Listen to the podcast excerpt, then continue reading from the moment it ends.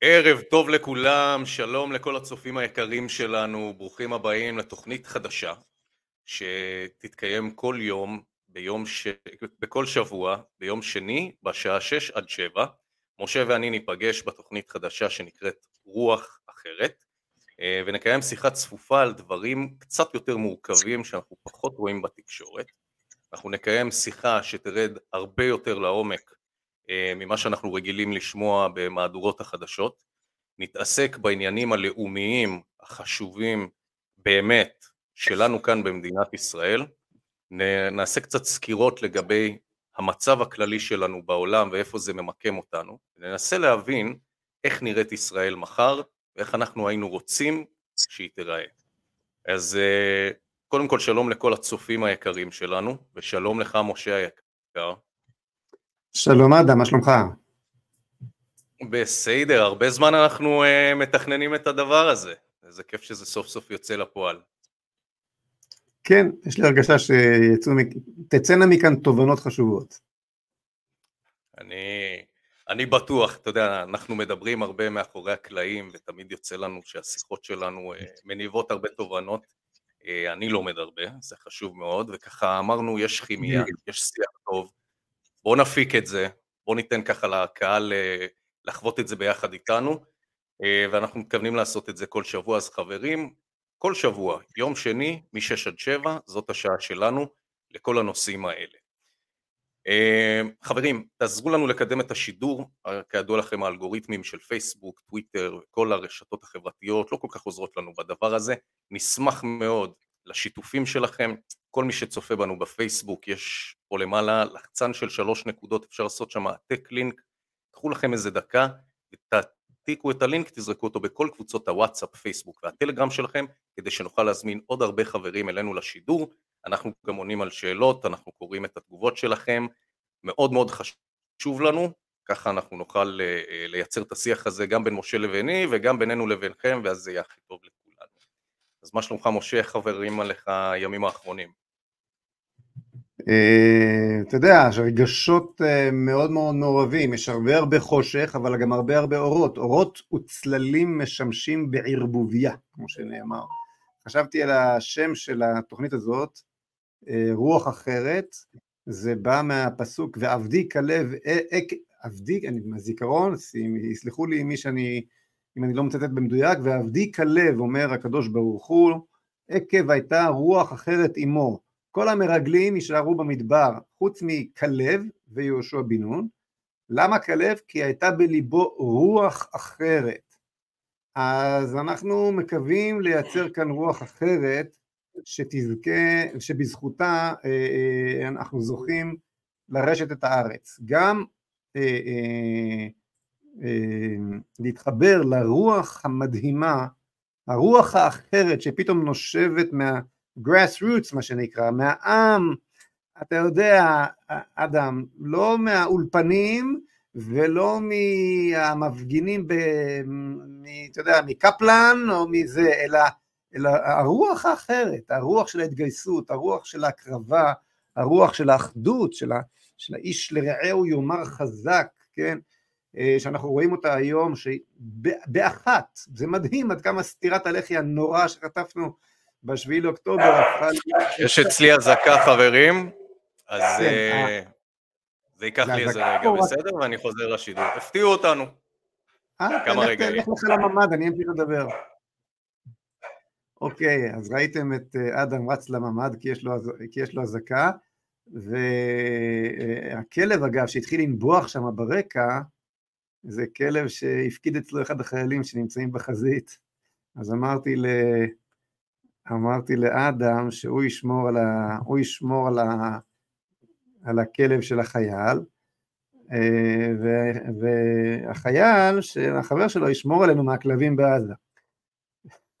טוב, בסדר, אז אה, אני אמשיך, אני אמשיך מהמקום שבו הייתי. אז אנחנו מדברים על, על רוח אחרת, אה, גם במובן האינטלקטואלי, כן, להבין לעומק את התהליכים שקורים כאן, וגם בחיבור לרוח האחרת הציבורית, באמת לעורר את הרוח האופטימית, הרוח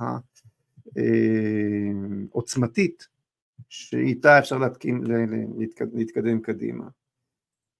הנושא שאותו אנחנו ביקשנו להביא בתוכנית הזאת הוא הסיפור שבין, הנה אני שומע את הפיצוצים שם בזה, אני אפילו מרגיש כאן, את הפיצוצים באזור, באזור המרכז. מכל מקום, אה, כאן בקרני שומרון. מכל מקום, הנושא הוא הפרוגרס והקשר שבין הפרוגרס לניצחון. האם אפשר מתוך תפיסה פרוגרסיבית לנצח מלחמות? אה, יש לנו פה כבר שאלה, אולי אני אענה לשאלה עד שאדם יחזור. אה, לימור שעיה, לצערנו הרב משה אתה ימני בדעותיך אבל בהתמדה פוגע פגיעות קשות במחנה הימין. לא התכוונת אך גם לא שמת לב. המשפט שלך על הפעם בין גדולת העם למנהיגה ועוד ביטויים שלך הפכו לנחלת כלל השמאל והוא משתמש בזה כדי להתנגח לא רק בממשלה אלא גם במחנה הימין. הפער? אוקיי, אבל אני חושב שאני מבין את השאלה של לימור. לימור, אני אגיד לך את האמת, אה, אני חושב שאנחנו צריכים להתחיל להבין שיש לנו בעיה עם שני המחנות. מה, מה, מה אכפת לי כרגע? מה אכפת לי כרגע? המשך החשיבה המחנאית, את מי משרתת, לימור? מה זה, אה, מה אכפת לי? מה אכפת לי אם מי שפותח את השערים למד... לאמריקאים שייכנסו זה הימין או השמאל. מה אכפת לי אם מי ששולח את, את חיילי צה"ל עם ג'ריקנים של סולר, תוך שמסכנים את חייהם כדי לה, לה, להציל את האויב, זה, זה מחנה הימין או מחנה השמאל. את יודעת מה האמת, אה, לימור? שימי לב, שימי לב מה האמת. האמת היא שבתוך הרחם של ממשלת הימין על מלא, כן, שכאן אני רק אסיים את התשובה, בתוך הרחם הזה נולדה לה ממשלת ימין שמאל גם כן, זאת אומרת נתניהו בחר לו, כן, לקונ... לניהול המלחמה על פי קונספציית אוסלו והסבבים, את מי שמשועבד לקונספציה, זאת אומרת את גנץ ואייזנקוט, את הימין שהביא אותו לשלטון, השאיר מחוץ ל... מחוץ למשחק, כי מי שקובע בפועל מה, מה, מה, מה קבינט המלחמה זה הרביעייה הזאת נתניהו, גנץ ואייזנקוט. גנץ ואייזנקוט זה, זה, זה אלו אנשי שמאל, מרכז ושמאל, שהרמטכ"לים שאחראים במידה רבה לאסון הזה, כי הם אה, אלו שהקריסו את צה"ל ואת יכולותיו האסטרטגיות של צבא היבשה. נתניהו גם הוא אשם, בעיקר בכך שעשה את עסקת שליט, המשיך את, את אוסלו וכולי, מה, איפה פה ימין ואיפה פה השמאל אה, לימור?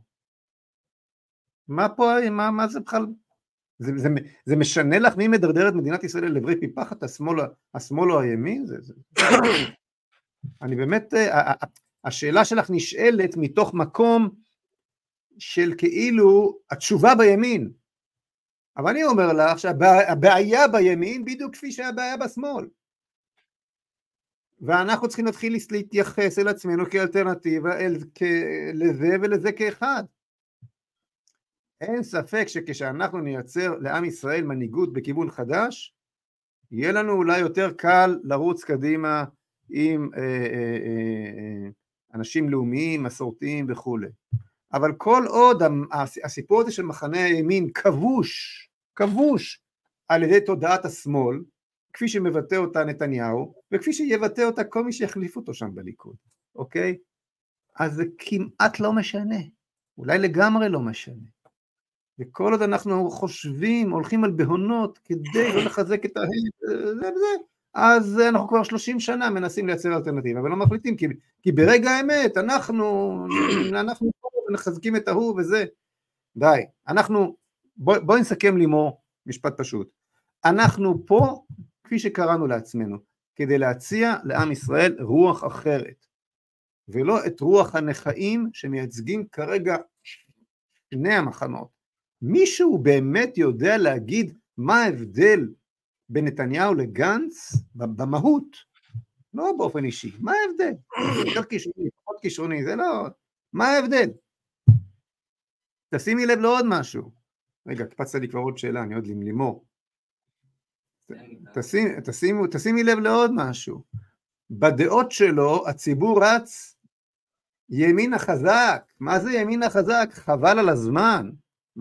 בפטריוטים נבהלו לפני שבועיים שלושה כשאמרתי להם, כן, בערוץ 14, כשאמרתי להם שצריך להחזיר את גוש קטיף.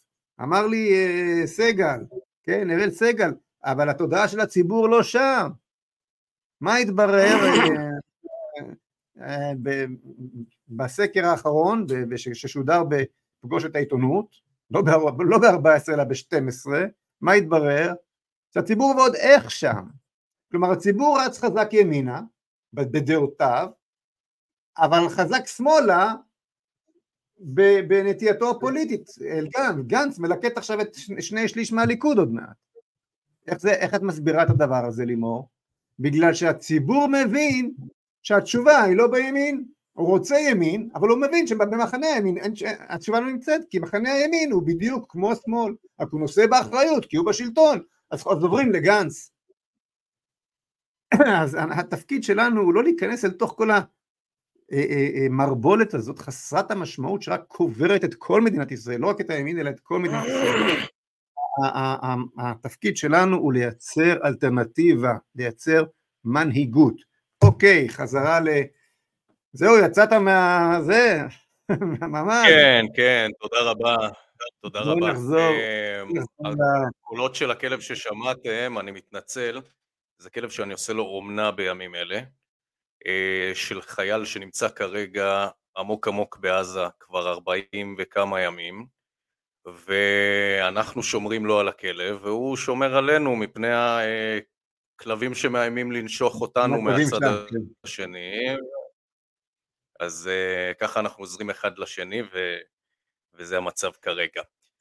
שמעתי את כל מה שאמרת וראיתי גם את השאלה הזאת. השאלה במקומה עומדת, זאת אומרת, כשאנחנו מסתכלים על העולם ואנחנו רואים שיש ימין ושמאל, אז אנחנו מנסים למקם את עצמנו בתוך אחד משני הגושים האלה. אבל מה שאנחנו רואים היום זה שמי שמכתיב את הקצב הוא העם עצמו, ולא הממשלה כמו שהיה עד לאירוע הזה, שלאט לאט התעצמה על השכבה האזרחית והחלה לקדם את מה שהיא רוצה ולכפות אותו על האזרחים. ומה שאנחנו רואים היום זה התהפכות של היוצרות, שהאזרחים עצמם אומרים מה הם רוצים והם עושים ופועלים לפי מה שהם רוצים.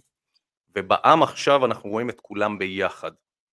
אין ימין ואין שמאל, ואנחנו רואים שכבה אזרחית אחת חזקה איתנה, שמשאירה בצד את הדברים האלה כדי שנוכל להתקדם כולנו הלאה ביחד.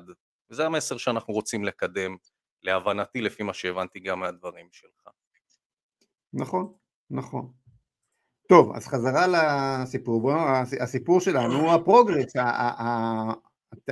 טענת היסוד שלי היא שהמציאות האיומה שבה, שבה מצאנו את עצמנו בתוכה צמחה מתוך התפתחות התודעה הפרוגרסיבית. ואני אתן מיד את, הדוג... את דוגמת הקצה.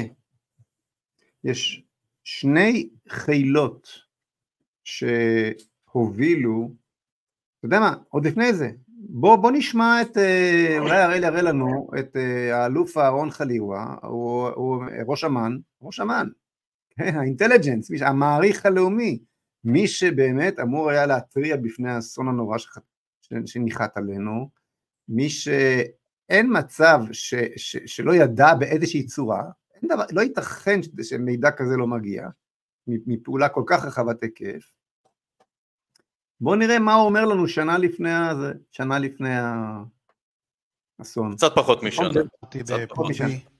בהיותי ראש אגף המבצעים, שאני צופה שהשקט אחרי שומר חומות יימשך חמש שנים, ולמרות מבצע עלות השחר, אני עומד אה, מאחורי האמירה הזאת. ואני אומר אותה עם, לא עם גרגר של מלח, עם הרבה גרגרים, כי זה תפקידי, תמיד להטיל ספק ותמיד לחפש את הדעה האחרת.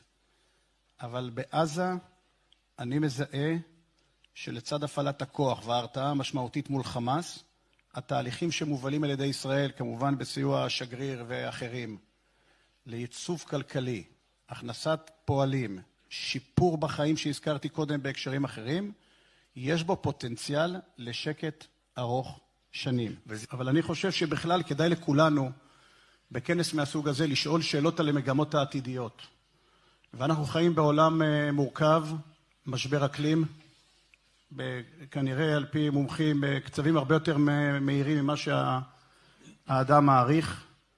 אה, אה, פונקציה של מה שקורה גם באוקראינה ולא רק, היבטים של מציאות אנרגטית לקרוא, שמיתון באירופה מגיע על רקע צמצום בהפקת חשמל וכתוצאה מזה סגירת מפעלים או צמצום הייצור בהם, משבר מים בהרבה מאוד מהמדינות שסובבות אותנו, משבר תבואה.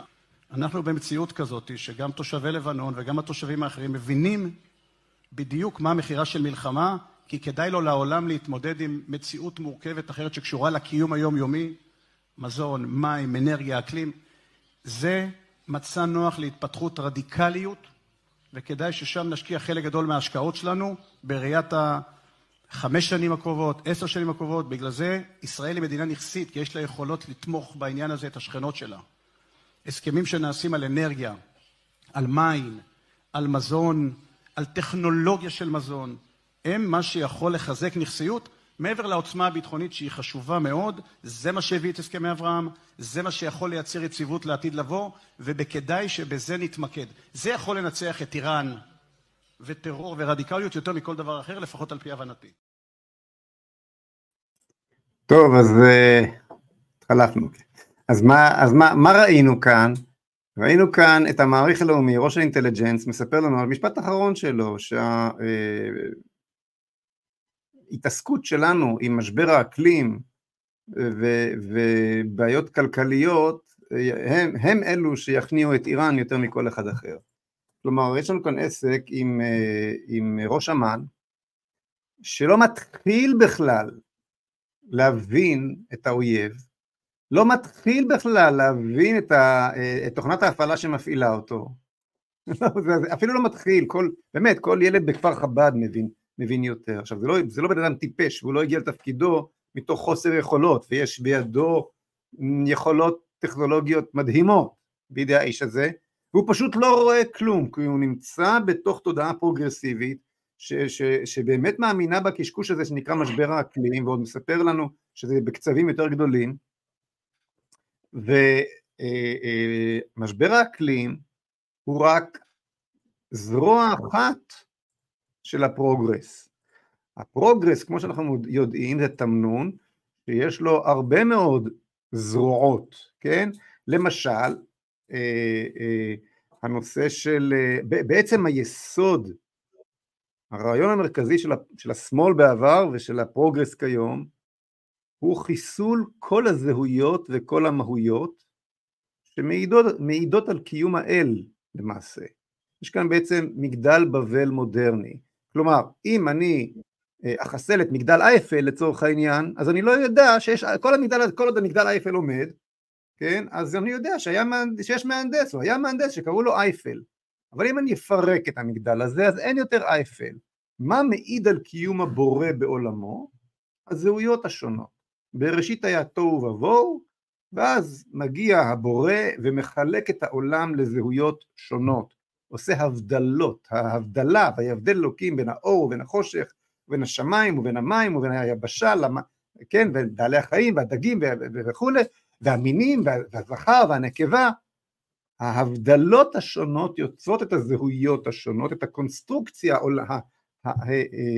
שמחליפה את התוהו ובוהו, וממילא ההבדלה והזהות מעידה על קיום הבורא, נחזיר את העולם, נספר לעצמנו סיפור שכל ההבדלות הללו מומצאות, אין אלוהים, העולם הוא אקראי, לכן אני שולט בו, אני מחליט מה יהיה האקלים ומה לא יהיה האקלים, שנבין את הראש, אוקיי? וכל דבר שמחזק את הנרטיב הזה, שאין זהויות, ומשבר האקלים הוא כמובן חלק, חלק מהותי מן הדבר הזה, משרת את הפרוגרס. עכשיו תשים לב האדם, שלא רק, ב, לא, לא, רק באקל, לא רק את האקלים מקדם חיל המודיעין, הוא גם כן. מקדם את תנועות הלהט"ב כחלק אינטגרלי ורשמי של החיל. על, על המסכים של אה, אה, אה, אנשי 8200 מופיעות לפתע תנועות להט"ב כחלק קבוע, אולי הראל יראה לנו. יש לך את זה הראל? תכף הראל יציף לנו את זה, אוקיי? אז אנחנו רואים ש... אני רוצה לקרוא פה באיזה נקודה. כן. אני, אני רוצה רגע לגוע פה באיזה שיר. אז אני רק, אני רק אשלים את העניין. אנחנו רואים ששתי זרועות של צה"ל שהיו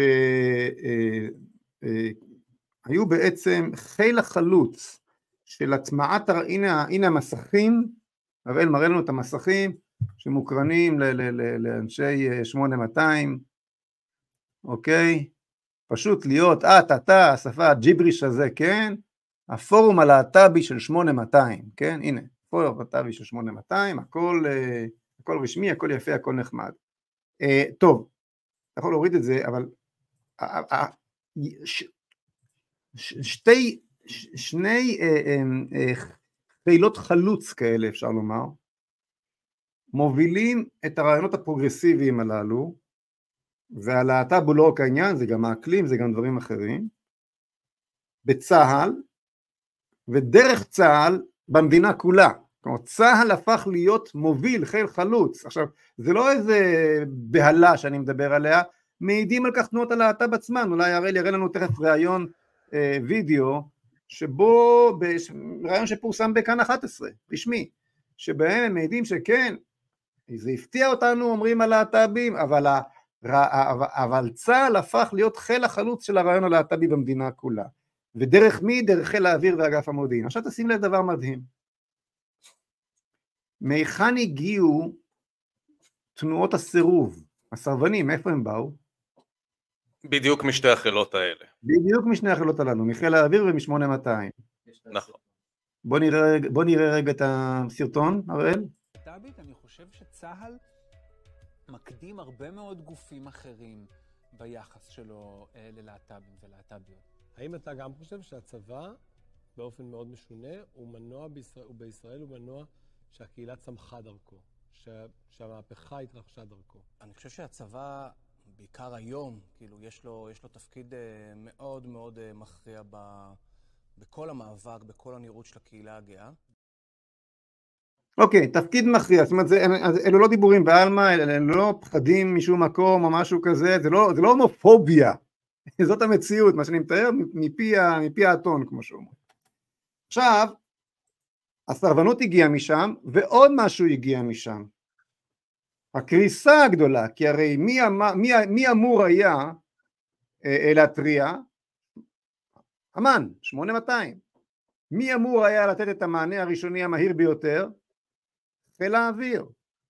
אז כבר מה, מהסצנה הסופית של הסיפור אתה רואה את הקשר שבין הפרוגרס על שלוחותיו שסימא את היכולת, כלומר זה, זה יצר מצב, צריך כאן להסביר עוד משהו, זה, זה, זה, זה, זו תמונה מורכבת אבל אנחנו מנסים להעמיק, נוצר מצב שהחיילים הללו של 8200 של חיל האוויר נדמה היה להם שהם ביטחון המדינה, בגלל שרעיון נוסף של הפרוגרס הוא שאין יותר משמעות לשטח. למה? כי כפי שאמרנו כל הזהויות הן המצאה ובוודאי שהזהות הלאומית היא המצאה, כן, הזהות האנושית היא המצאה, אתה והכלב שאתה מגן עליו זה אותו דבר, אין אלוהים, אין צלם אלוהים, אם אתה תיגע לרע בכלב אתה רוצח, לא סתם מתעלל בבעלי חיים שזה דבר רע אתה רוצח, אם אתה אוכל אה, סטייק אז אתה אה, קניבל וכן הלאה, כן? אין אלוהים, אין צלם אלוהים, אין, אין הבדל בין הכלב שנבח מאחוריך, אז אין זהות אנושית, אין, אין זהות משפחתית כמובן, זה המצאה, כל דבר זה משפחה, אין זהות מינית ואין זהות לאומית, אז אין זהות לאומית, אין, אין, אין באמת משמעות לשטח, אנחנו, אנחנו אה, אה, מתגברים על כל מיני פונדומנטליסטים, ביביסטים, פייגליניסטים, כאלה פרימיטיביים והומופובים, באמצעות טכנולוגיה, אבל אין, אין משמעות לשטח, ולכן לא צריך יותר את הטנקים הללו והחירניקים הללו, זה הכל, זה שישחקו הגולנצ'יקים הללו בצבא, מי שבאמת מגן על הצבא זה אנחנו החכמים והנאורים והפרוגרסיביים האלה, עם המסכים הלהט"ביים האלה, ועם הג'יבריש הזה בכניסה לחיל האוויר, באמצעות אה, טכנולוגיה, והשטח חסר משמעות. התהליך שגם החל מאוסלו, רבין כבר דיבר על כך שמי צריך את כל הנדלן הזה, אנחנו יש לנו שלום וגבולות פתוחים, אה, אה, שמעון פרס בספרו כבר אז, בתחיל, לפני 30 שנה, המזרח התיכון החדש, גבולות פתוחים, אין משמעות ללאומית, הכל פתוח, הכל פרוץ, אין... מזרח העולם החדש, מה שנקרא. כן, אז, אז, אז הם באמת האמינו שהם הביטחון, כלומר היכולת שלי עם הטכנולוגיה לשלוח מטוס ש, שיורד טיל ופוגע במשאית השמינית בשיירה כמו שהם תמיד מתארים שבה נמצאו הטילים שנשלחים מעיראק ללבנון היא, על היכולת הזאת יושבת הגנת המדינה, לא צריך יותר יכולות אסטרטגיות לצבא, דלדלו את הצבא לחלוטין אגב, מבחינת היכולות האסטרטגיות שלו, אין לישראל היום יכולת צבא שנותן מענה אסטרטגי של ממש, ו, ו, ו, ובאמת האמינו שאם הם מסרבים, אז נגמר הסיפור, כל המדינה צריכה לכרוע ברך, כי הם מחזיקים את המדינה, הם, הם הביטחון, הם הגיבורים שמחזיקים את המדינה. אני רוצה לגוע בעוד נקודה. הם האמינו, בנ... הם האמינו בנרטיב הזה, ופתאום כל, כל האמונות הללו, כל המוסכמות הללו, התהפכו, התהפכו לחלוטין.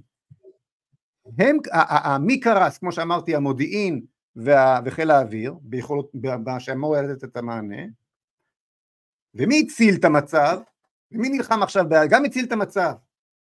ב-7 לאוקטובר, וגם נלחם עכשיו בעזה, הזרוע היבשה, החי"רניקים, זרוע היבשה, האזרחים, שבשקט בשקט, אל תגלה לאף אחד, רובם של הנופלים שם, בוודאי ביחס, ביחס לאחוזים באוכלוסייה, אבל אני מאמין שגם באופן מוחלט, זה כל מיני מתנחלים ודוסים ושכאלה, כן? הכל פה התהפך, הכל פה התהפך על הראש. אתה יכול היום לחתוך בסכין את עוצמת המשבר שאתה חש בתל אביב, כשכל המוסכמות הללו, אז באים לך כל מיני, אה, אותם, אה, אותם יחסי ציבור של, של קפלן, ומנסים לי, לי עכשיו, עכשיו להצמיח את זה מחדש דרך אה, קמפיין החטופים, שזה גועל נפש שלא יאומן, אבל זה חוזר אל הרעיון הבסיסי הפרוגרסיבי, שאין יותר זהויות לאומיות, יש רק את אזרחי העולם הגדול, הגלובליזם הגדול, ואתה שומע את זה מאייזנקוט שאומר המטרה היא לשחרר את החטופים, אין מטרה לאומית יותר, המטרה היא לשחרר את החטופים, וזה ברור שכשזאת המטרה, ניצחון כבר לא יהיה, והנה נסגר המעגל, פרוגרס וניצחון לא הולך ביחד. אני רוצה לקחת את זה לעוד נקודה. אנחנו רואים את אלוף אהרון חליבה יושב ובעצם מסביר לנו במילים אחרות מה סדר העדיפויות של המערכת הביטחונית במדינת ישראל והוא בעצם מתעדף את הבעיות ברמה הגלובלית על הבעיות הלאומיות המאוד מורכבות שיש לנו נכון. כאן במדינת ישראל שמעסיקות ומציפות אותנו יותר מכל מדינה אחרת בעולם. לשם כך הוא גם מבקש ודורש ממקבלי ההחלטות להפנות לשם משאבים רבים מאוד. המשאבים שהוא רוצה להפנות לשם זה תקציבים, זה הסתה של יכולות המודיעין שלנו, שימוש ב-8200, שאנחנו ראינו אותם מתגייסים למלחמה במשבר האקלים, במקום לנסות ולאתר את המחבל הבא שהולך לפרוץ ולעוד משהו, ולעוד משהו שאתה מכיר היטב, ולעוד משהו שאתה מכיר היטב, התגייסו נכון. המערכות הללו. אה, נכון? אז אנחנו רואים את 8200 לא, לא, לא, מתגייסים. תגיד, תגיד למה, לסיפור של הקורונה, אתה זוכר? כן, מתגייסים כדי לרדוף אחרי נגיפים. שהוא בוודאי שייך לפרוגרס.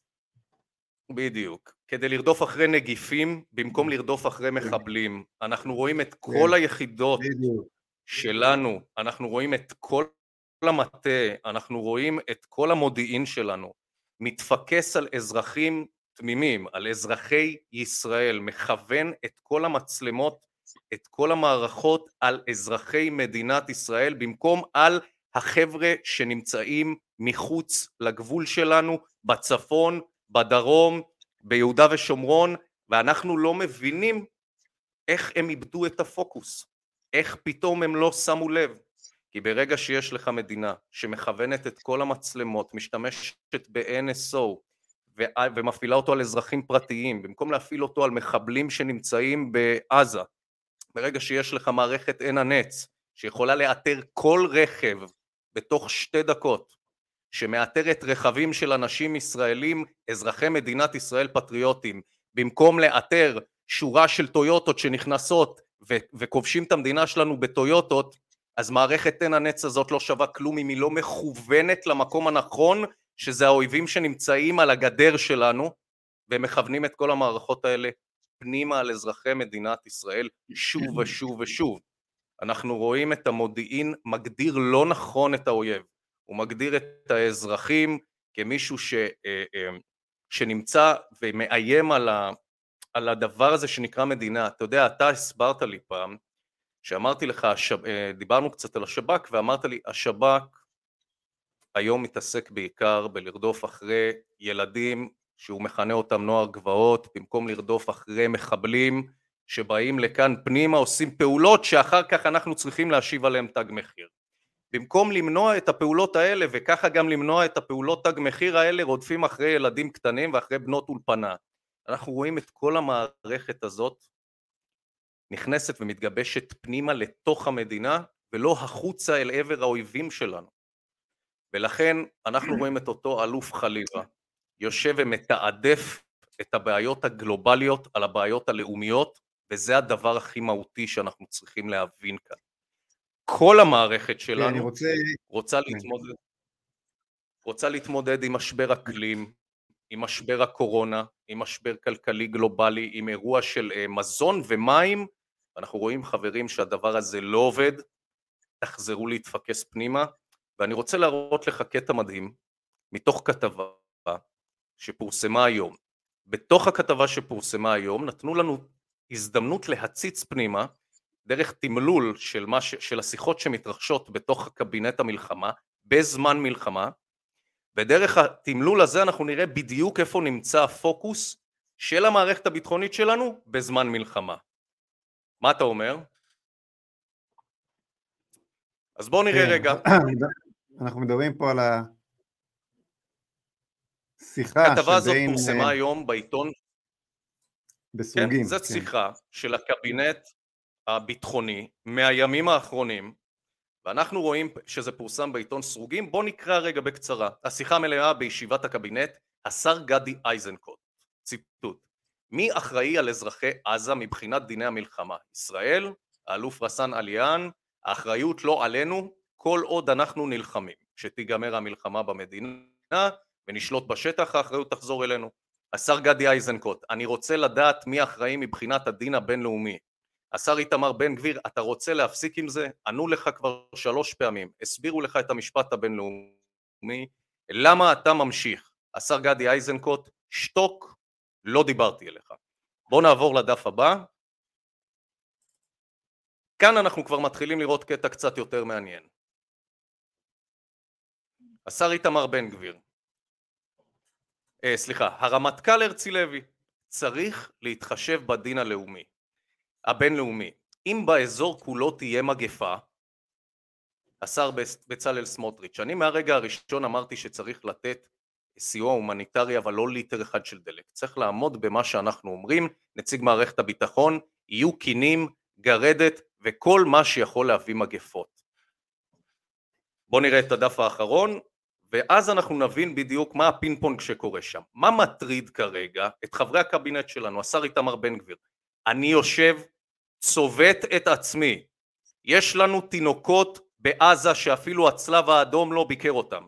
אתם מדברים איתי על גרדת וקינים?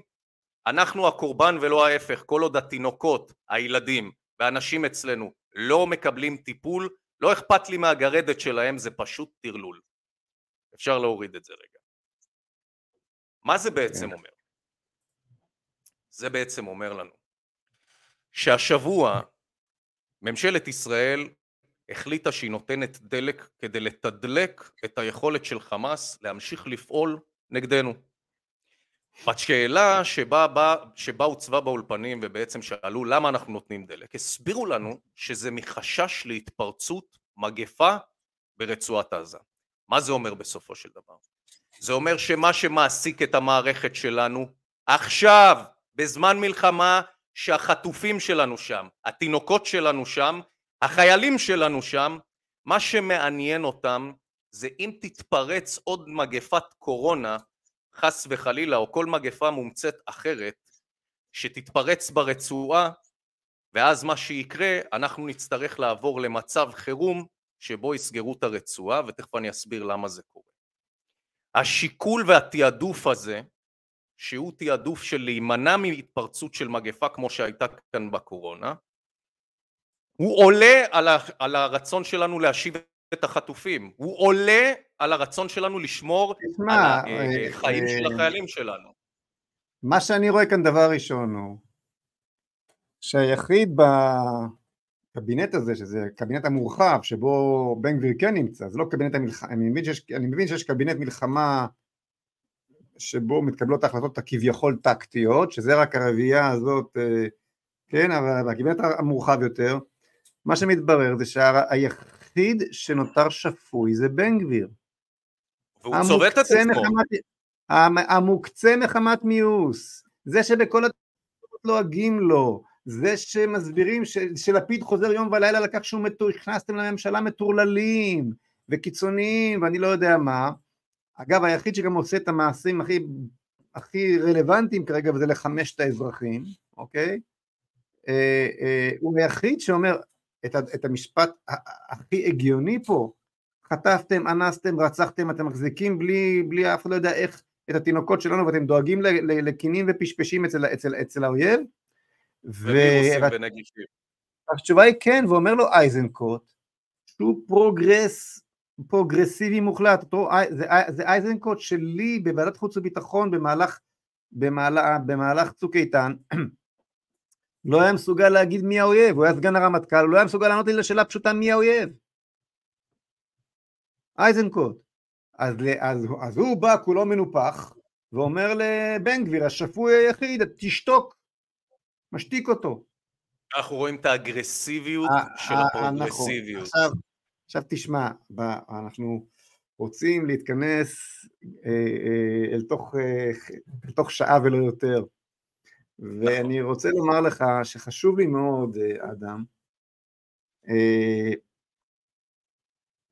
לבוא, לבוא ממקום שהוא בונה, אנחנו מיטיבים לתאר, לתאר את הבעיה, תיארנו את הבעיה הפרוגרסיבית, תיארנו את הבעיה מתוך הממשלה, שלח לי הבוקר חייל אה, בעזה, מכתב ארוך שרציתי להקריא, אולי אני אקריא אותו בנפרד באיזה פינת מחשבים מסלול היום או מחר, אני אוותר על זה כרגע, כי חשוב לי לשמור את הזמן שנותר אל ההמשך, לדבר על ההמשך. ואני רוצה להמשיך לדבר על הנושא של הפרוגרס, אבל מהמקום של איך מתקנים את זה, איך, איך נאבקים בזה, איך נלחמים בכל המפלצת הזאת, ששלחה את זרועותיה אל תוך הצבא, ובעצם המיטה עלינו את האסון. אני אמרתי את הדברים בקיצור נמרץ, זה מתחבר להסכמי אוסלו, לתהליכים, התהליכים הפרוגרסיביים העולמיים והתהליכים הגיאופוליטיים הפנימיים של הסכמי אוסלו, אולי עוד קודם לכן, מאז יום כיפור, לדעתי זה הכל מתכנס לזמנים הללו של uh, תחילת, שנות, תחילת שנות התשעים, שבהם קיבלנו גם את הסכמי אוסלו וגם את המהפכה השיפוטית של uh, אהרון ברק, שהתחברו למהפכה הפרוגרסיבית הגדולה בעולם כולו, שבאה במקום הפוסט מודרניזם, כן, היה לנו את המודרניזם עד מלחמת העולם השנייה, הפוסט מודרניזם ממלחמת העולם השנייה פחות או יותר עד תחילת שנות התשעים, והיום אנחנו בתוך השלב האלים של הפוסט מודרניזם, שזה הפרוגרס. הפוסט מודרניזם... אני רוצה רגע לענות פה להערה שמציקה לי מאוד, ואני חייב לתת כן. לה במשפט אחד, במשפט כן. אחד. יש כאן מישהו שכותב, לאף אחד לא אכפת את מי אתה מנשק. והתשובה שלי היא חד משמעית, נכון, ואני רוצה רגע להסביר איך, אנחנו, איך אני מיישב את זה ואנחנו דיברנו על זה, אפשר לחשוף שדיברנו על זה? בוודאי. הדרך שבה אני רואה את זה היא דרך אותו הכלל שאומר ככה, קודם כל כל אדם רשאי לעשות מה שהוא רוצה, זה לא ענייני ולא עניינו של אף אחד ו- ו- וזאת זכותו לעשות ולחיות את חייו בד- בדרכו שלו וזאת לא שאלה אבל יש הבדל גדול מאוד בין להכיל בכף לבין להכיל בחטא. זה אומר שכמדינה, כמסגרת, כמערכת, אני יכול וצריך להכיל את השונה, אבל אני לא יכול להכיל את השונות שלו על הכלל. על הכלל. נכון. כי זאת כפייה. אני אה, ברשותך אומר, אומר בדיוק את אותו הדבר בניסוח טיפה שונה. אה, אה, יש הבדל ענק, עצום, בין האופן שבו בן אדם מת, מת, מתנהל באופן פרטי ואינדיבידואלי לבין לקיחת הנטייה שלו או אורח חייו והפיכתו לאג'נדה פוליטית. וזה הסיפור כאן. נכון אף אחד לא רודף אף אחד, אף אחד לא מונע מאף אחד, אף אחד לא מבקש לחסום אף אחד, בדיוק להפך, תראה את המשלת מאחורי, יהדות שווה חירות. החירות ירדה לעולם עם עשרת הדיברות, אוקיי? ברגע שאין אלוהים, אז החזק קובע את עשרת הדיברות. ואז כולם עבדים למי שחזק. כשאין אלוהים בסביבה, כשאין אה, אה, אה, סולם ערכים אוניברסלי שמעוגן במשהו שמחוץ למציאות, עשרת הדיברות שכזה, אוקיי? אז תמיד מי שיקבע את עשרת הדיברות יהיה החזק וכל השאר יהיו כפופים לו. כרגע החזק זה ה-WHO ועשרת הדיברות שיוצאת מהאג לצורך העניין, אוקיי? כרגע, זה, כרגע החזק זה הפרוגרס, שאגב שכחתי לומר מאוד, מאוד, דבר מאוד מאוד חשוב, אתה רואה שהפרוגרס מתחבר אל החמאס.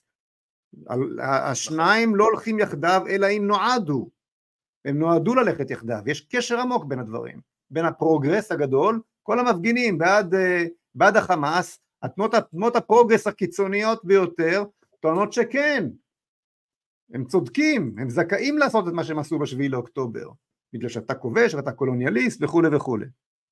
אתה רואה שהקשר שאני מדבר עליו הוא קשר הדוק, זה, זה, זה, זה עוד ועוד ועוד רובדים ונימים שזה מתחבר, ולא יעזור, תנועות הלהט"ב, אף אחד לא יכחיש את זה, אלו זרוע מרכזית, אולי המרכזית, של הפרוגרס, אף אחד לא יכחיש את זה.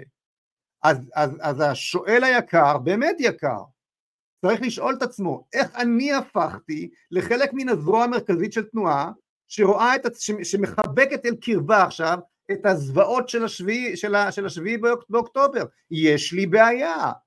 האם הבחור ששאל עכשיו את השאלה מסוגל להביט במראה ולהגיד רגע רגע אני, אני חייב להסביר לעצמי את העניין הזה?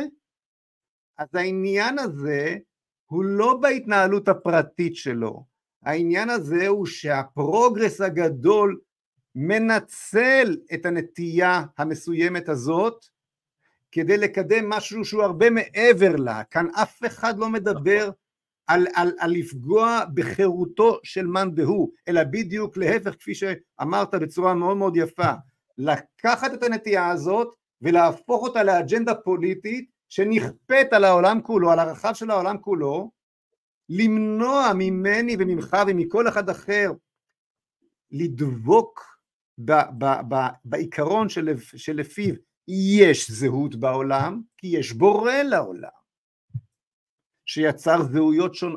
זהויות שונות. אי אפשר להמציא לעצמנו איזה זהות שמתחשק לנו, אוקיי?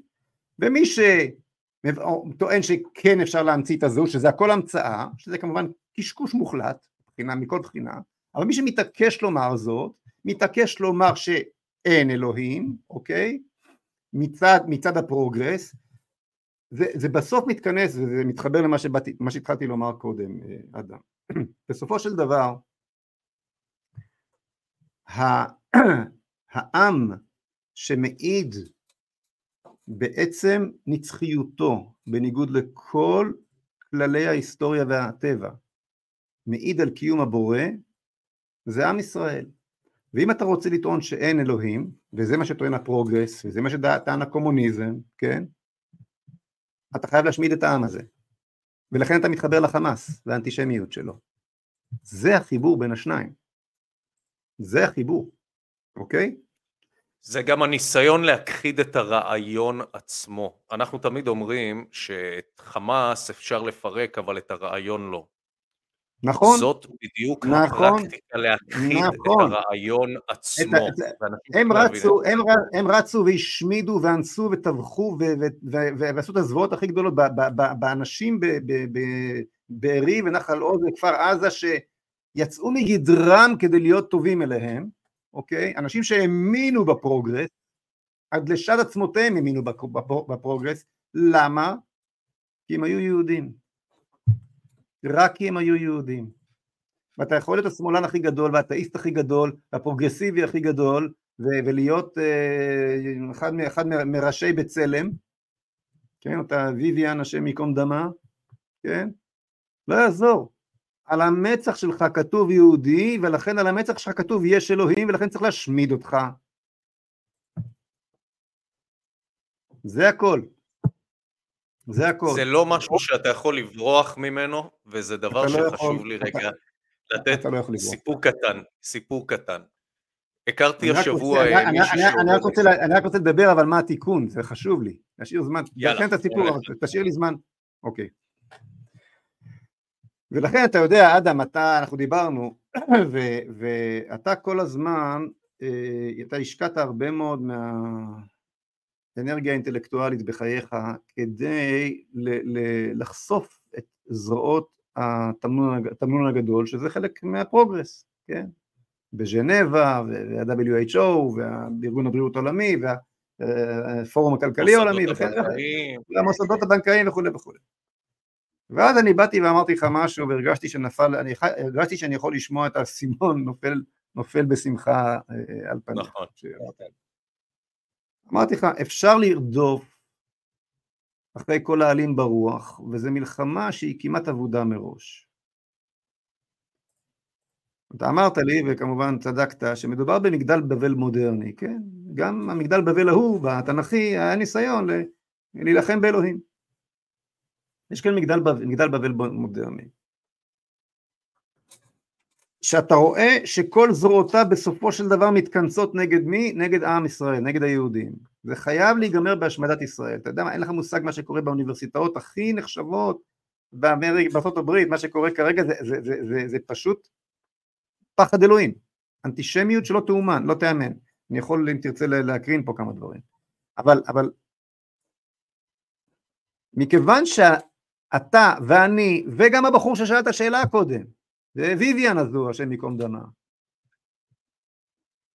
בעצם היותנו יהודים מהווים את המטרה בסופו של דבר של התנועות הללו, של הפרוגרס הזה, ומישהו מתחבר אליו כי החמאס וכל כל, כל התנועות לחיסול עם ישראל.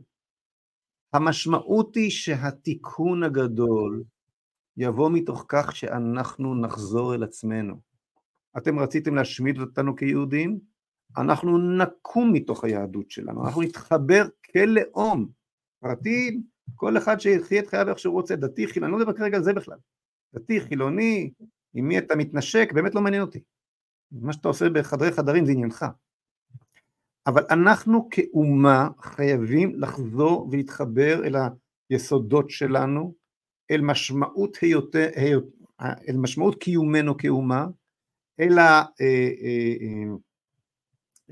החזון הגדול והנפלא שהנחלנו לעולם כולו, חזון החירות.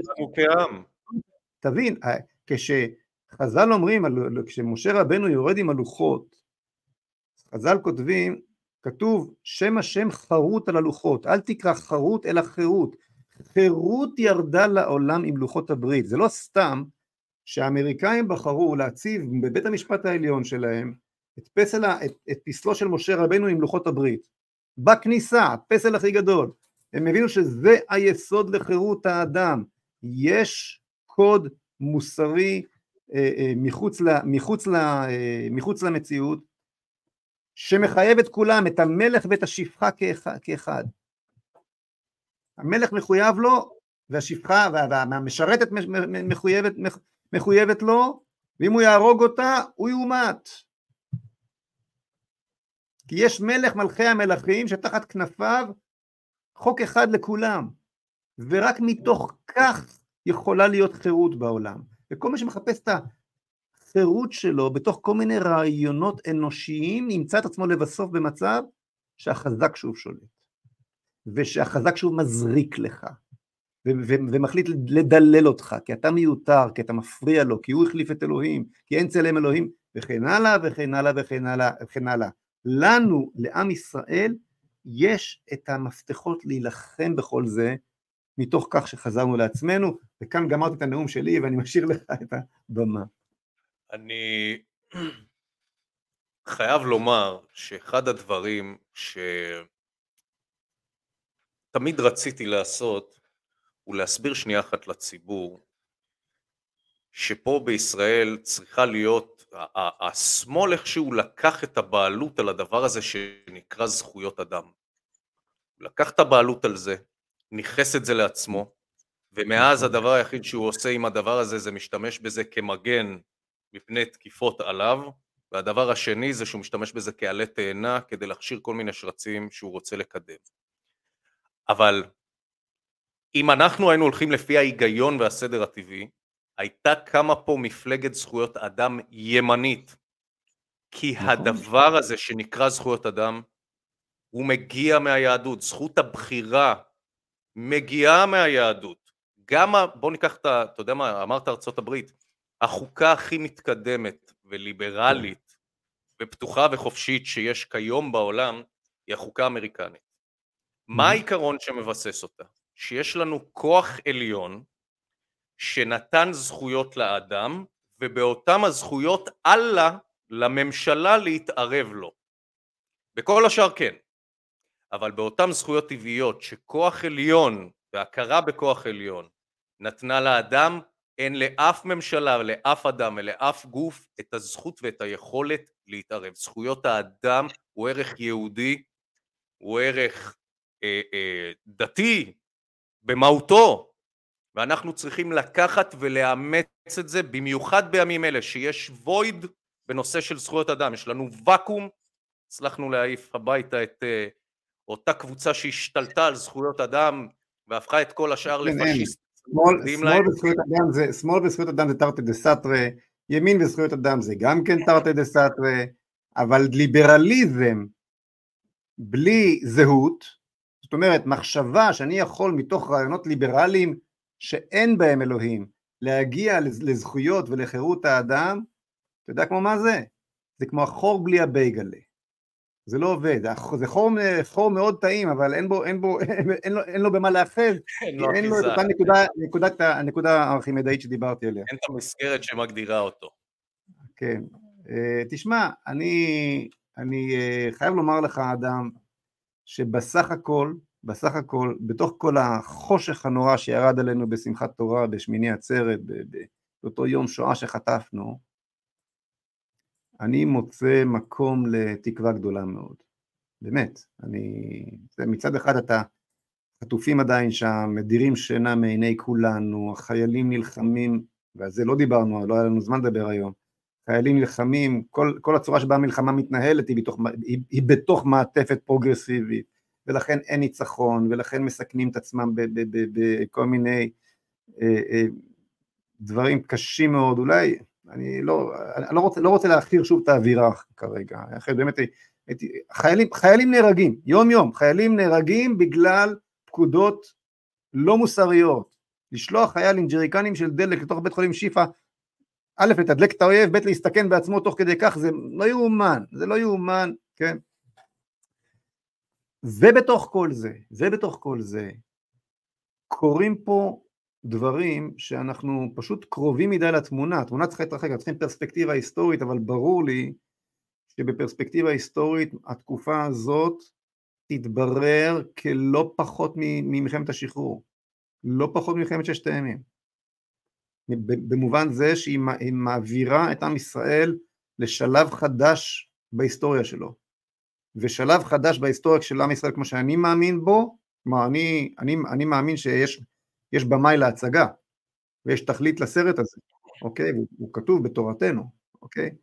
אני קורא, לה, אני קורא למלחמה הזאת מלחמת המקדש, הם קוראים לזה מלחמת אל-אקצא, אה ככה?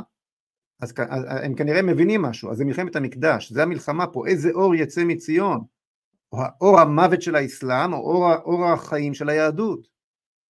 זאת, זאת המערכה המטאפיזית שמתחוללת כאן. מה התמונה? התמונה של בארי, או התמונה של, באמת, אותה נגיעה שמינית. חורבן או בניין. כן, ש, ש, ש, ש, שמייצרת, מפיחה רוח חיים בעולם כולו.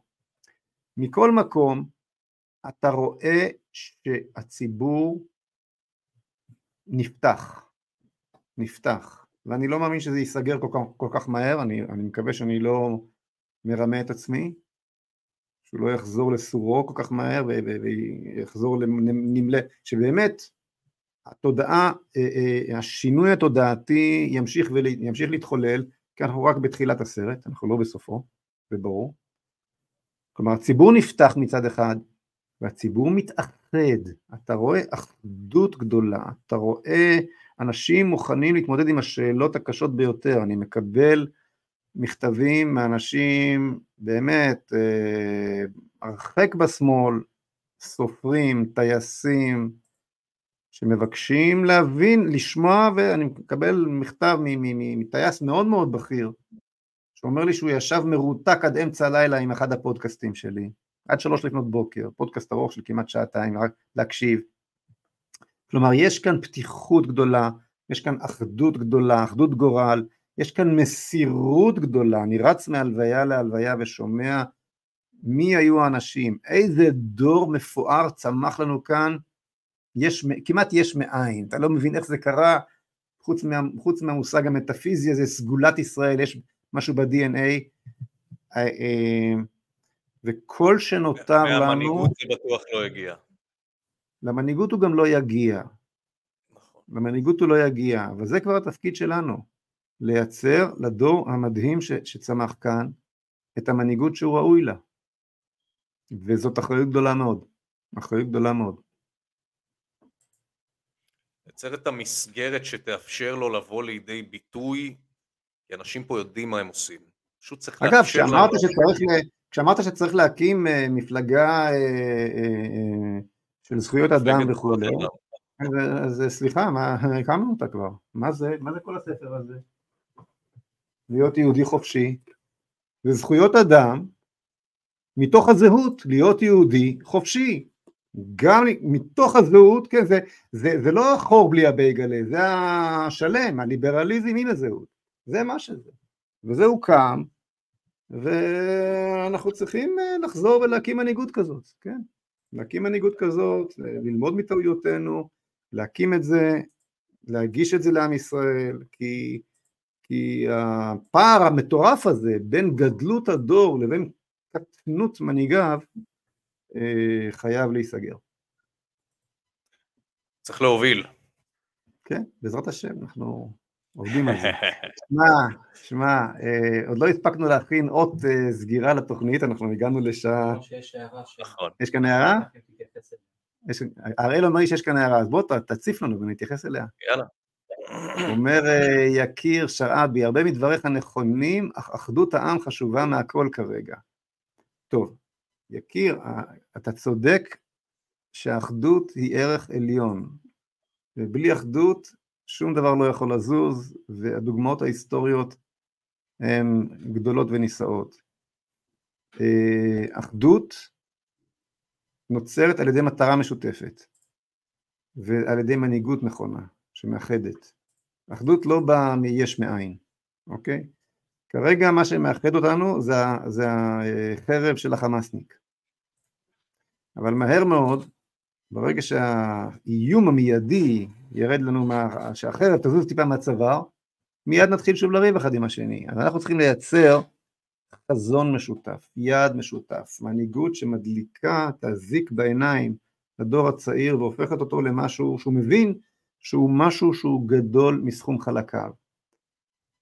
תאמין לי יקיר, שאני מאז שהחיילים נכנסו, לא אומר שמינית ממה שיש לי לומר על המנהיגות הקיימת. מדי פעם שואלים אותי, אני ככה משחרר ומשתדל לחזור, ואני צריך לעבוד על עצמי עוד יותר, ואני מקבל את זה, כן? אבל בסופו של דבר, סודה של האחדות הוא מנהיגות. כשאתה עובד על מנהיגות, אתה עובד על אחדות. כרגע אין לעם ישראל מנהיגות. אין. אין. זה לא שיש מנהיגות לא טובה, אין מנהיגות בכלל.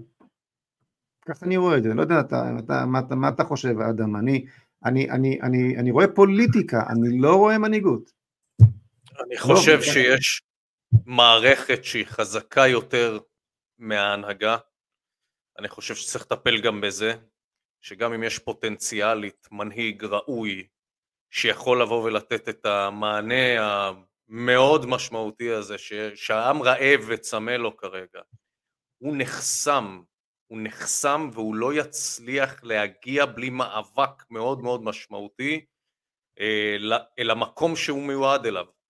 ואני חושב שיש פה איזושהי אה, חומה שאנחנו צריכים לשבור אותה, אני חושב שיש פה איזושהי תקרת זכוכית שצריך לנפץ, אני חושב שבאמצעות העם אפשר אחת ולתמיד לקחת את המערכת החוסמת הזאת, לפרק ממנה את החסמים ולאפשר למנהיגות אמיתית לצמוח. תראה, זה, אני מסכים איתך, אבל הא בהא תליא, אני, אני, אני אסביר. כשיש למנהיג חזון, כשהוא אחוז במשהו שהוא גדול ממנו, כשהוא מוכן להניח את צווארו על משהו, הוא מוכן לקחת סיכונים, לא רק את הכיסא שלו, אלא אולי גם את צווארו ממש, אוקיי?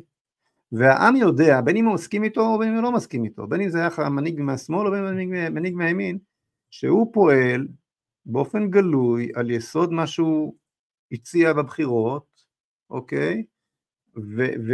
ועל יסוד מה שהוא מאמין, למען העם. הוא חושב עכשיו שמה שצריך לעשות זה סוציאליזם, לא עלינו, כן? דוגמה.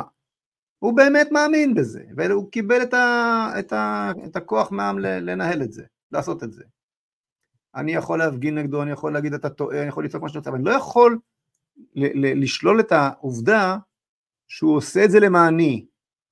כמו המנהיג עכשיו שקם בארגנטינה, אוקיי? אני בטוח שיש הרבה מאוד ארגנטינאים שלא רוצים, לא רוצים uh, לראות את, uh, את השוק, את, uh, את הליברטריאניות עכשיו מובילה את ארגנטינה, יש הרבה. אתה רואה הבן אדם, כולו מלא להט רוצה בשביל ארגנטינה, לא בשביל עצמו, לא בשביל פוליטיקה לשם פוליטיקה, אוקיי?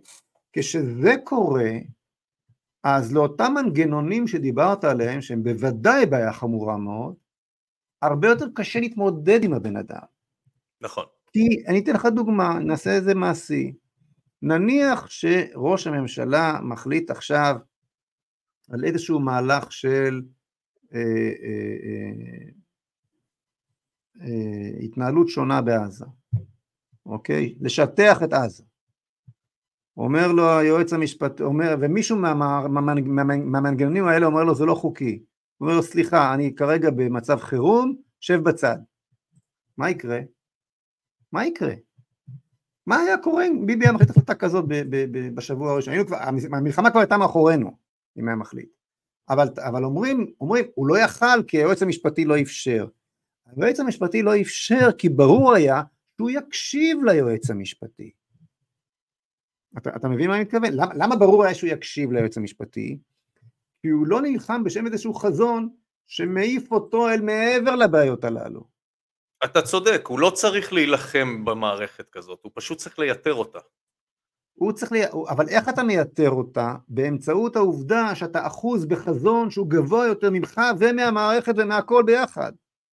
נכון. ויש לך הזדמנויות מאוד אבל אם אתה לא אחוז, בקיצור, אם אתה לא מנהיג אל, אל הפוליטיקאי, אם אתה רק, פוליט, אם אתה רק פוליטיקה, רק תמרונים פוליטיים, ולהסתדר, אז, אז, אז, אז, אז אתה צריך להסתדר עם הדברים הללו.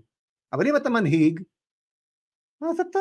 אז, ו, ו, וה, והסיפור שלך הוא סיפור לאומי אמיתי, שלכולם ברור שהוא לא סיפור אישי.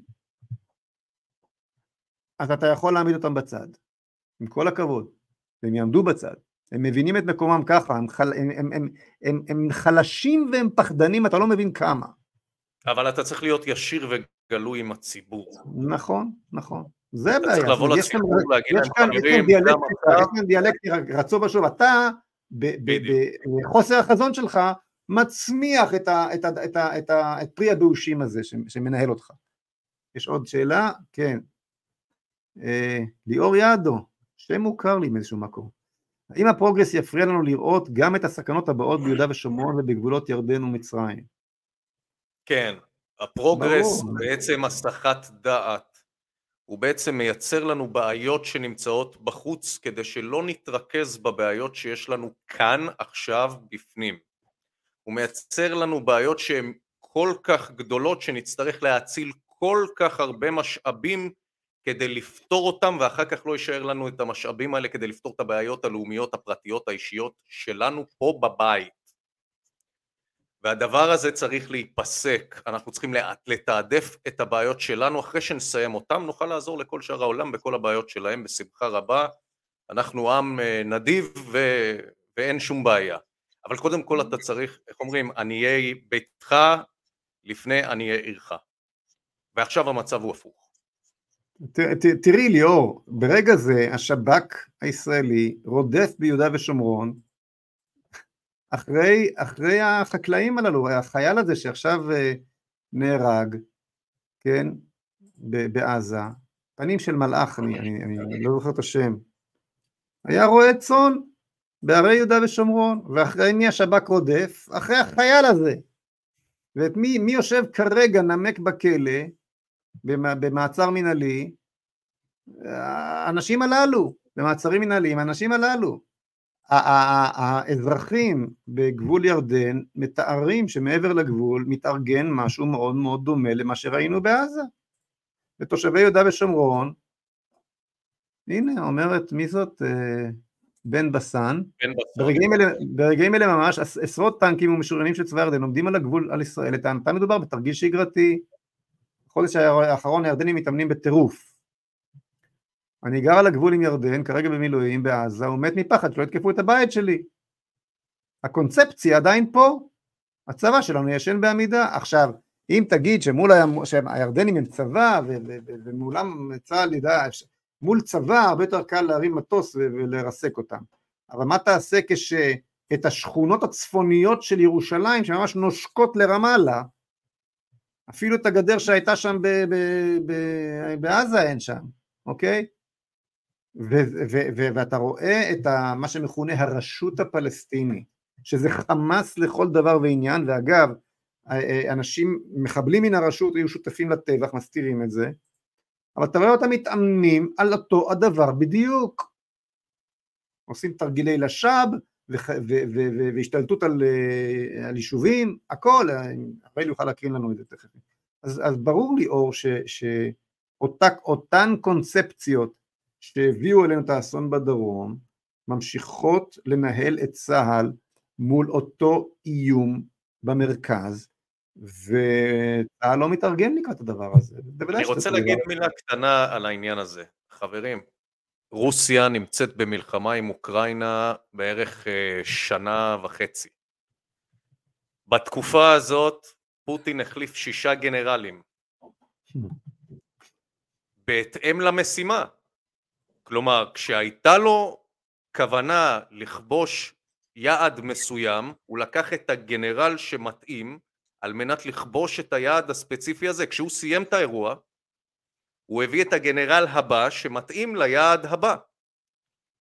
אין כזה דבר שלא עושים החלפות ואין כזה דבר שלא... אין שאלה אה, בכלל, מה השאלה בכלל? אותו מה- ממשיך, ממשיך להיות המעריך הלאומי. אותו אדם שאחראי יותר מכל אחד אחר באופן טכני, באופן צבאי, למחדל המטורף שהיה כאן, נותר בתפקידו.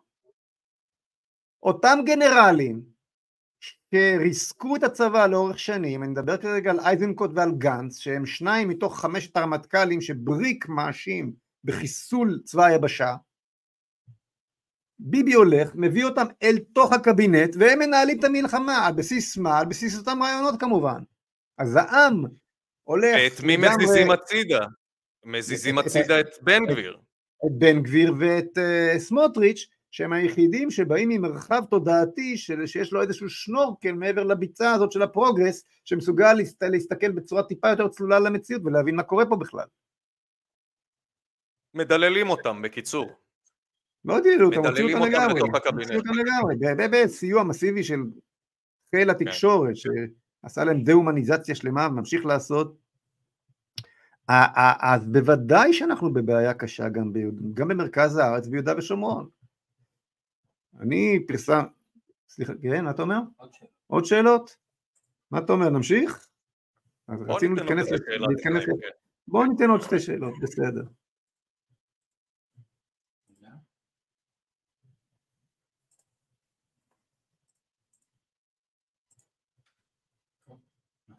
נפל לך הראל. כן, נתקלת בבעיה טכנית בהצפת השאלות? איזה שאלה רצית? אני יכול, אני יכול לעלות. אתה רואה את כוכב? כן, אני גם יכול לעלות את זה. הוא סימן לך בכוכב, אתה יכול... אה, איפה סימנת את זה? את הכוכב אני לא רואה. אבל יש לא לנו לא כאן... אה, יש לנו כאן שאלה שמישהו שואל, אם לא נכניס את בני גנץ ואת איזנקוט, את מי נוכל להאשים? כן, נכון. זה לא שאלה, זה הערה צינית מאוד מאוד נכונה. מאוד מאוד נכונה. מאוד מאוד נכונה. בכלל, אני רוצה להגיד לך, אדם, כשאנחנו מדברים על ממשלות אחדות, כן? אז ממשלת האחדות הראשונה שהייתה בישראל, הייתה בששת הימים. כן? פה זה הפך להיות, אה, זה הפך להיות מותג. הסממן של המלחמות. המשמעות, המשמעות של ממשלת אחדות היא קרטל בשוק הרעיונות. כלומר, אנחנו בחרנו, הרוב mm-hmm. בחר כיוון מסוים, המפלגות, שאלו בעצם החנויות של השוק הרעיוני, שוק הרעיונות זה שוק ה... כן, כן. מייצרות ביניהן קרטל, מבטלות למעשה את, כוחות, את, את כוחו של השוק החופשי, הרעיוני, כן? בהשאלה מהשוק, מהנושא הכלכלי, כן? נכון, נכון. ובעצם עושים מה שהם רוצים. אז העם, שים לב מה קורה כאן, הימין בוודאי רוצה לשטח, להחזיר את גוש קטיף, לכבוש, לפתור את הבעיה. השמאל בחלק ניכר של השמאל מצטרף אליו, בטח אנשי גנץ. מה קורה? הפוליטיקאים שלא נוח להם, לא נוח להם, הם הרי אחר כך מפחדים שלא יוכלו לעזוב את הארץ ולעשות קניות במרקס אנד ספנסר. זה מה שמעניין אותם. שלא נתבלבל. אז, אז אה, אה, אה, מבטלים את, ה, את, ה, את, ה, את רצון הציבור ומייצרים קרטל בינם לבין עצמם, איך? באמצעות ממשלת אחדות. זה, זה, זה, זה אתה נגעת פה בנקודה מאוד מאוד חשובה עם המקסין ספנסר, בעצם יש לנו את האמריקאים לדוגמה, שהם נותנים לצה"ל כרגע יד חופשית, תעשו מה בא לכם. למה הם עושים את זה?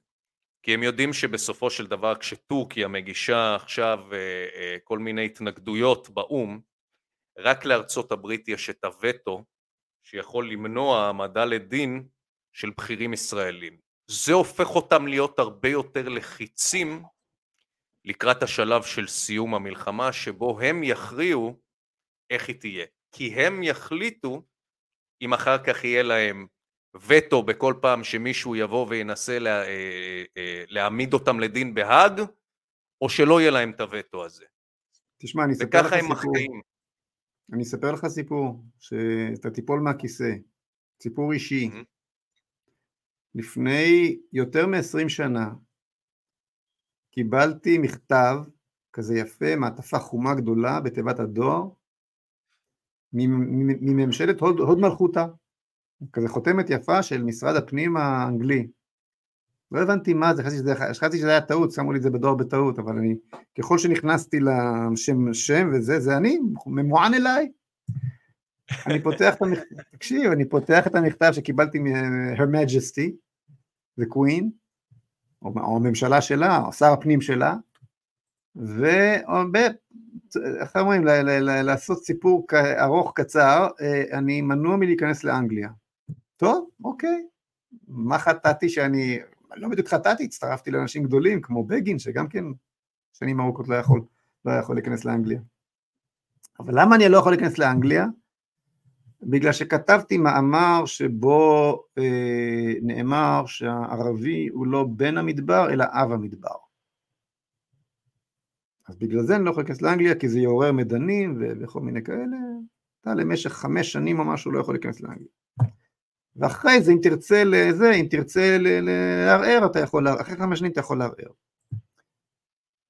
כתבתי להם בחזרה, אולי לא שמתם לב, אבל באותו מאמר לא אמרתי שהערבי הוא אב המדבר, אלא ציטטתי את הנציב הבריטי הראשון לסיני, שמו היה סר דאוויס, אוקיי? שאמר את הדברים. אז בשביל, מכיוון שציטטתי גורם רשמי בריטי, כן?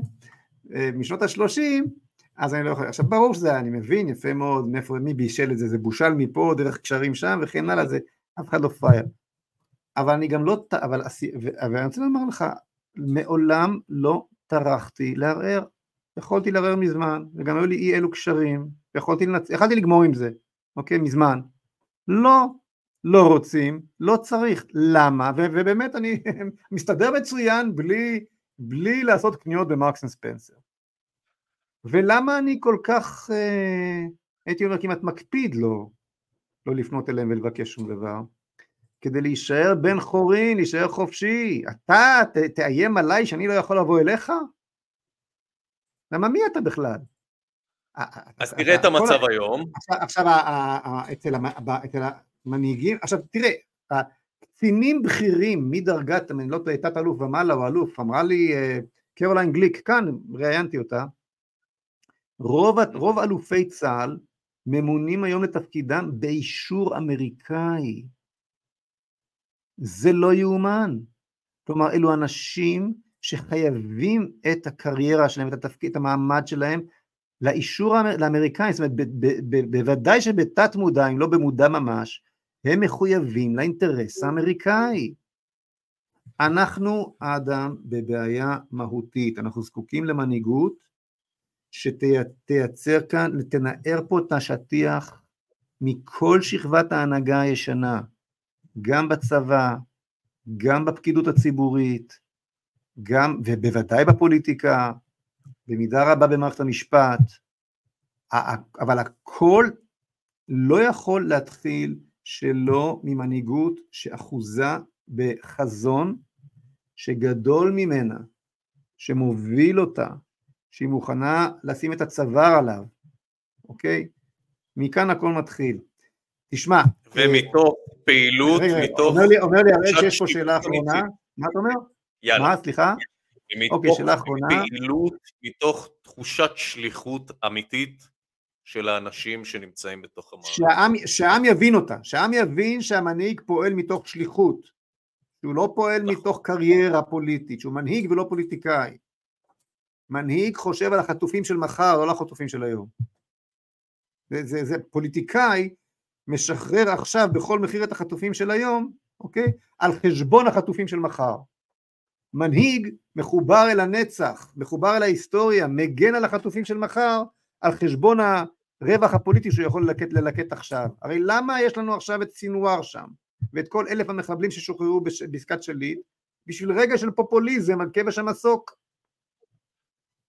זה ההבדל בין מנהיג לפוליטיקאי. אה, אה, אורית לאה, לאה אסף, האם אתה יכול לתת פתרון עכשווי? מה אנחנו, מה אנו עושים? אורית, אנחנו דבר ראשון שומרים על רוח איתנה, קודם כל, אנחנו זוכרים מאין באנו ולאן אנחנו הולכים, אנחנו מביטים במציאות נכוחה, לא מזייפים, לא מעגלים פינות, לא אומרים, לא מספרים לעצמנו סיפורים, אני אומר לחיילים, אין ברירה, חייבים ללכת ולהילחם בכל הכוחות, לכולנו יש שם ילדים, יש שם אפילו נכד, אה, אה, אה, בעלים, הורים, וחייבים ללכת ולהילחם בכל תעצומות הנפש שנלחמים, אבל אם מקבלים פקודה בלתי מוסרית בעליל, לסכן את עצמך בשביל חיי האויב, וכל עזה היא האויב, שלא יהיה ספק, אסור לקיים את הפקודה, הנה אני אומר את זה מכאן, בואו תאשימו אותי שוב בהמרדה, לא אכפת לי, החיים שלכם יותר חשובים מחיי האויב, וזה בלתי מוסרי בעליל לתת לכם פקודה לסכן את עצמכם בשבילו. ובתוך המציאות הזאת מתקדמים ובונים מנהיגות לעתיד, מתוך אותה רוח שמאחדת את אותה רוח גבוהה, ומייצרים לעם הזה את המנהיגות הראויה לו. אה, תקשיב, אדם, היה לי כיף איתך, אני חייב לומר. גם לי היה. אה, אה, ביום רביעי, באופן, באופן לא, ש... כאילו מחוץ לשעות השידור הרגילות שלי, אני הולך לשדר, לשדר כאן מהמשרד בקרני שומרון, שיחה שאני בטוח שתהיה מרתקת, בשעה שמונה בערב זה יהיה, הוא לא יכל קודם, עם אה, אה, לוסיאן, איך קוראים יהודה? אליהו, אליהו לוסיאן. לוסיאן כן. אליהו. עכשיו תשמע, הוא עורר כל כך הרבה עניין האיש הזה בכל התקשורת, שבהתחלה חשבתי בשביל מה, הרי כבר שאלו אותו את כל השאלות האפשריות, אבל אז שמתי לב שהוא אומר דבר אחד מאוד מאוד חשוב. הוא אומר, אה, האויב זה לא חמאס, האויב זה עזה.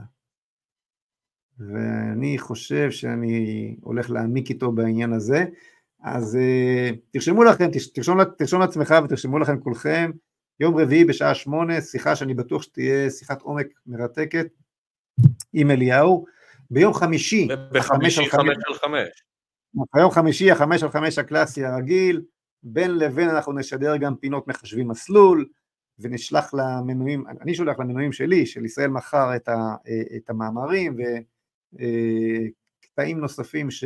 ועובדים על עדכון האתר. כן, לא חסר חומרים שיוצאים מה, מהמרחב הזה, בוודאי לא כשאנחנו אה, משתפים פעולה, אז אה, יישארו עמנו ולהתראות ביום רביעי בשמונה. כן, כן. לילה טוב לכולם, משה, תודה רבה, שמחתי מאוד, היה לי כיף. תודה לך.